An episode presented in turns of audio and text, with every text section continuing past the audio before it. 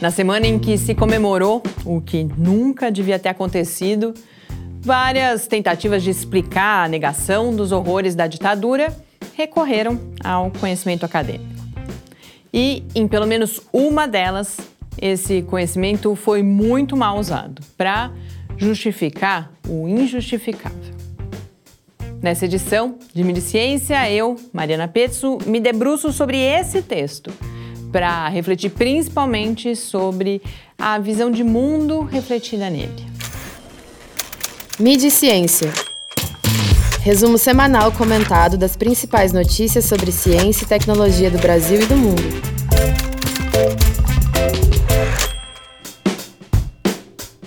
Minha experiência como assessora de comunicação em uma instituição de pesquisa me mostra que uma prática comum em algumas redações é formular a notícia antes de apurar os fatos.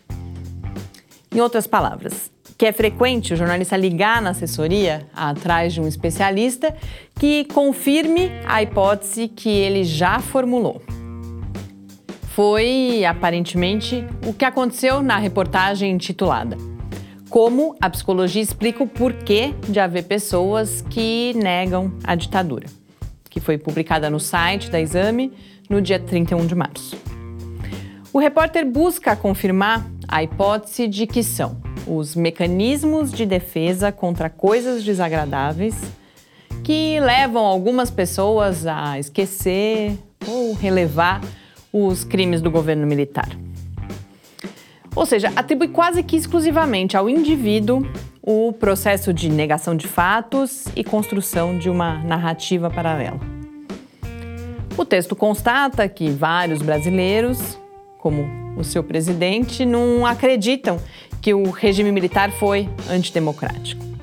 E, sem nenhum preâmbulo, chama o médico neurologista Sigmund Freud a uma digressão sobre superego, id, ego.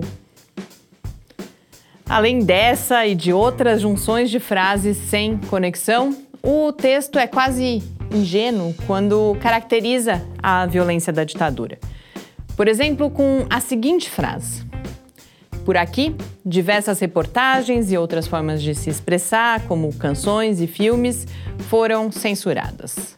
Logo, diversos problemas foram escondidos pelos militares durante o regime. Probleminhas, como justamente se manifestou Jair Bolsonaro sobre a tortura. Por essa e outras construções, a matéria me parece expressar também uma visão de mundo que caracteriza a política como inerentemente ruim e a nega, como se isso fosse possível. Um exemplo que concretiza essa visão é essa outra frase. É necessária uma real discussão sobre o assunto e não simplesmente tudo descambar para uma briga política. Mesmo guiado pelas suas certezas, o repórter registra algumas ideias que nos ajudam. Especialmente a ideia de que a negação acontece para que uma narrativa política não seja perdida. A psicologia, sem dúvida, nos ajuda com o conceito de viés de confirmação, que indica que a gente tende a acreditar mais facilmente no que é parecido com o que a gente já pensa. E o que pensam aqueles que negam o caráter antidemocrático e violento do regime militar? Pensam que os tempos da ditadura foram bons tempos, cheios de oportunidades que voltariam com a ordem e a disciplina do regime militar. É importante registrar que a origem desse pensamento é principalmente fruto da censura combinada com a intensa propaganda do regime. Mais importante é registrar que essas pessoas também se identificam com o pensamento de que o autoritarismo e a violência podem ser legítimos, desde que voltados a um fim considerado nobre. E é aí que mora o maior perigo. A psicologia, sem dúvida, pode contribuir com a compreensão do tempo em que a gente vive. Mas essa contribuição exige um pensamento muito mais complexo, que dialogue com outras áreas, como as ciências sociais, a história. Além disso, é preciso disposição e coragem para pensar o desconfortável e o difícil e transformar esse pensamento em ação.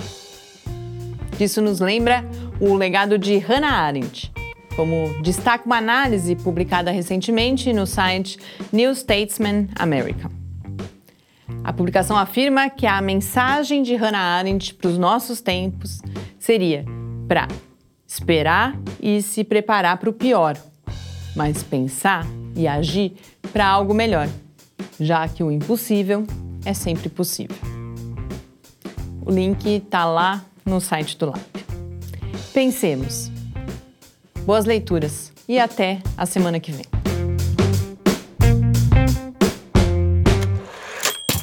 Mídia Ciência, uma realização do Laboratório Aberto de Interatividade Lábio Fiscar.